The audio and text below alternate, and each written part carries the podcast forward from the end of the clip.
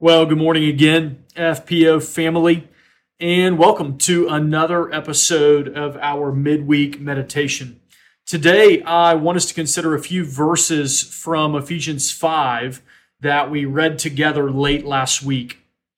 In the second half of Ephesians, including chapter 5, Paul has turned his attention to the practical applications and implications that the gospel has on our lives the gospel, according to the Bible, is not only something that we believe in our hearts and minds, but something that then begins to work itself out in all the different aspects of our lives. In Ephesians 5, Paul is applying the gospel to various aspects of our lives in the way that we conduct ourselves. He addresses our sexual ethics. He addresses the way we talk to and about people. He talks about coveting and contentment. Talks about drunkenness and marriage and family relationships and on and on we could go. In our time together today, I want us to look at two short phrases in Ephesians 5 verses 1 and 3 that I hope will ground all of the discussion about how the gospel plays itself out in our lives. In verse 1, Paul says this be imitators of God as beloved children. Beloved children. In verse 3, he says, Sexual immorality and all impurity or covetousness must not even be named among you, as is proper among saints. He calls us saints. In the midst of a pointed conversation about how the gospel shapes our lives, Paul reminds us that we are beloved children and that we are saints. This is who we are.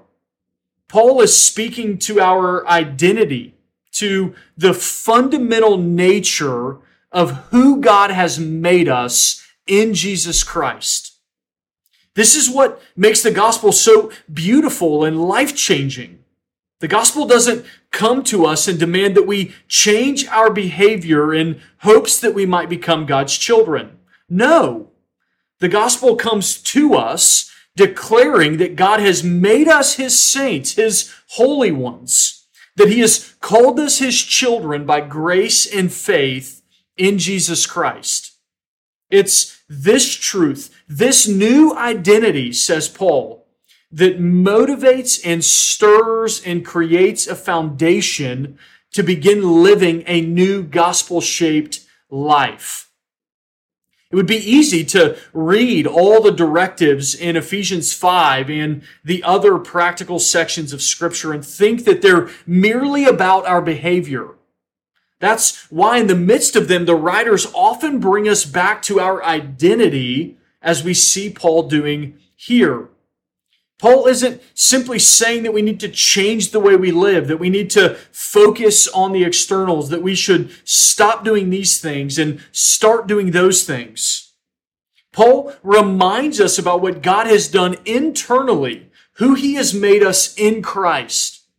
Paul knows that the more we remember who we are now as a result of God's love in Jesus, the more we will be transformed from the heart and the more this new life will naturally flow from it. As we remember that we're beloved children by grace, as we remember that we're saints, that objectively God has made us holy in His sight by giving us the righteousness of Jesus, the more we will desire to live that out in our daily lives through the practical applications He discusses in his letter. The gospel doesn't simply give us a new list of rules to follow. The gospel fundamentally makes us into new creatures, beloved children and saints. And the more that we remember and rest in this reality, the more that living practically holy lives will be natural in our delight. The more that we remember that we belong to God through Jesus Christ, all the more will sinful habits and patterns begin to leave a distaste in our mouths.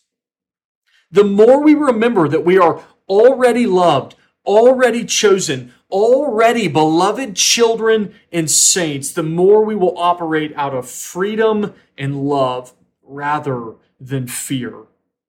The gospel certainly addresses our lives and conduct, but it does it as an expression of the gospel taking root in our hearts and overflowing into changed lives and conduct. Therefore, be imitators of God as beloved children and walk in love as Christ loved us and gave himself up for us. May each of us today remember how deeply loved we are. May each of us rest deeply in this privileged identity as beloved children of God. May each of us be those out of whom the gospel overflows in radical devotion to the Lord in all of life. I love you guys. Till next time.